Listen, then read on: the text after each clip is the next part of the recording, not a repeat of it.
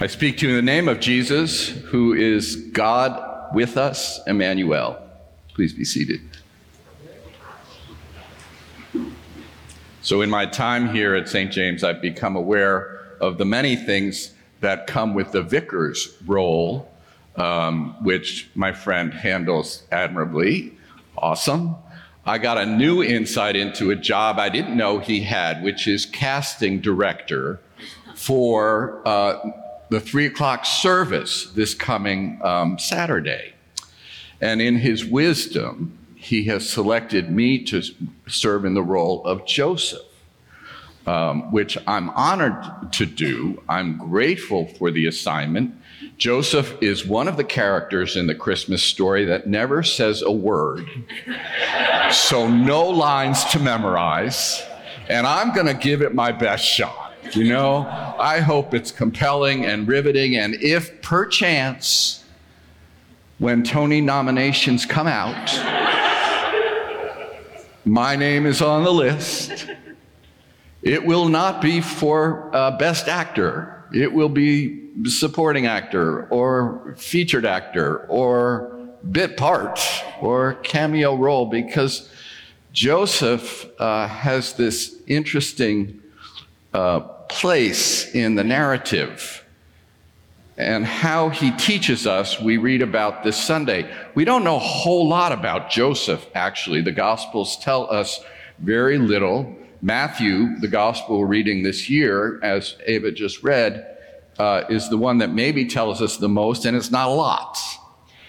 Um, so, what do we know about Joseph, and what does he have to teach us as we make our way through the final days of the season of Advent? Um, I don't know what you know about Joseph, uh, patron saint of workmen, which is a reference to the kind of one or two lines where it says Jesus was a carpenter's son. Um, maybe if you've done real estate, I don't know how this works in Manhattan, but in places not in Manhattan, if you're selling your house, you're told to put Joseph in a statue and bury him in the front yard upside down. Um, I've never found that it works, and I've never found it that kind of magical thinking particularly engaging.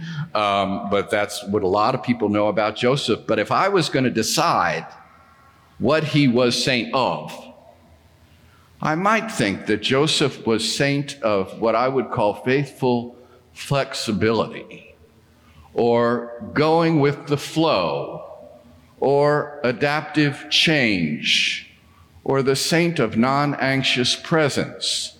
If Joseph had a chariot or a cart or even a mule, and if there were bumper stickers in those days, the bumper sticker would read, Life is what happens instead of what you plan. Because here's the deal with Joseph and his plans.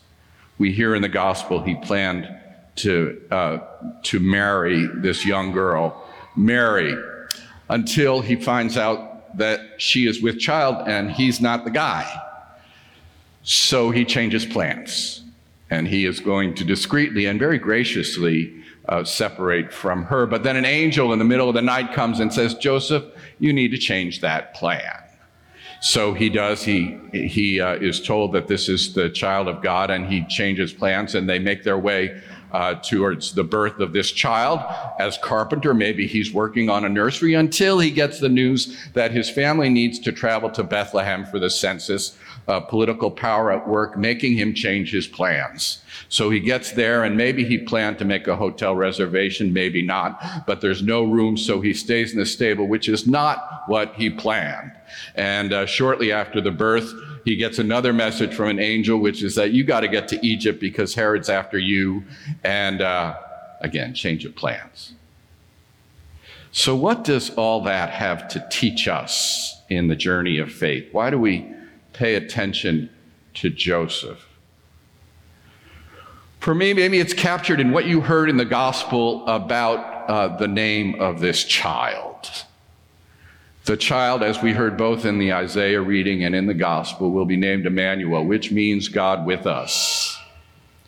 And maybe just somehow, in all the changes and chances of life that came to Joseph, and a lot of it we speculate about because we know so little about him, but maybe that promise of Emmanuel God with us, was the thing that sustained him and enabled him, enabled him to live out this faithful flexibility. And then he says he named the he was going to name the baby Jesus, right? And the name Jesus means God saves. And maybe Joseph in that moment was simply relying on counting on the promise that God would make this work. In the face of all these forces beyond his control, beyond his planning, beyond his preparation, the name of Jesus, Emmanuel, God with us, the name of, of Jesus, uh, God saves, may well be the thing that sustained him. And I think there's lessons for us in that. So, one lesson is in more of a global sense this promise that God is with us when we all in our lives as citizens and, and uh, members of the global community uh, conduct our lives in the face of powers that we can't control, that can shape us uh, and make us change our plans. Um, how do we move forward in that? It is by remembering God is with us in it. And that's a special role for the church because one of the things that the New Testament says about the church is that we are the body of Christ. One of the things St. Teresa of Avila said is Christ has no hands or feet on earth but, but us. So, how do we manifest God's presence in a world where Ukrainians don't have enough electricity, where families seeking refuge are amassed on our southern border, where people in China or Iran are protesting for freedom, where in our own city the homeless battle, the homeless battle for dignity and a place to live. All of that we face with the promise that God is with us and that we can be Christ's hands and feet in the world to address that. So there's that sense in which we celebrate Emmanuel, God is with us. We also, I must say that for a congregation that's in a time of transition, there are a few changes going on, you may have noticed, um, that the promise of God with us is the thing that will sustain us, is the thing that we uh, will hold on to. This community over the years has made a deep, um, inbred commitment to follow Jesus, to follow the one who is with us. And in all the changes and chances and uncertainty of what might happen in the coming days in this congregation as we change leadership, the promise of God with us is the thing that will sustain us and help us move forward. My grandmother used to sing a song. She said, We may not know what the future holds, but we know who holds the future. And that promise of God guiding this community uh, faithfully in days ahead is something that is uh, sort of a celebration of the, of the feast of St. Joseph. And then in our individual lives, we all have those things that come unexpectedly that we need uh, help to be sustained. Um, need to know how to move forward with faithful flexibility. I remember a story of a woman in my church in Durham. She was a wonderful woman in her, in her late 80s, just wise and witty and strong. And uh, she had a protracted battle with cancer in her life that caused her uh, pain and uh, angst.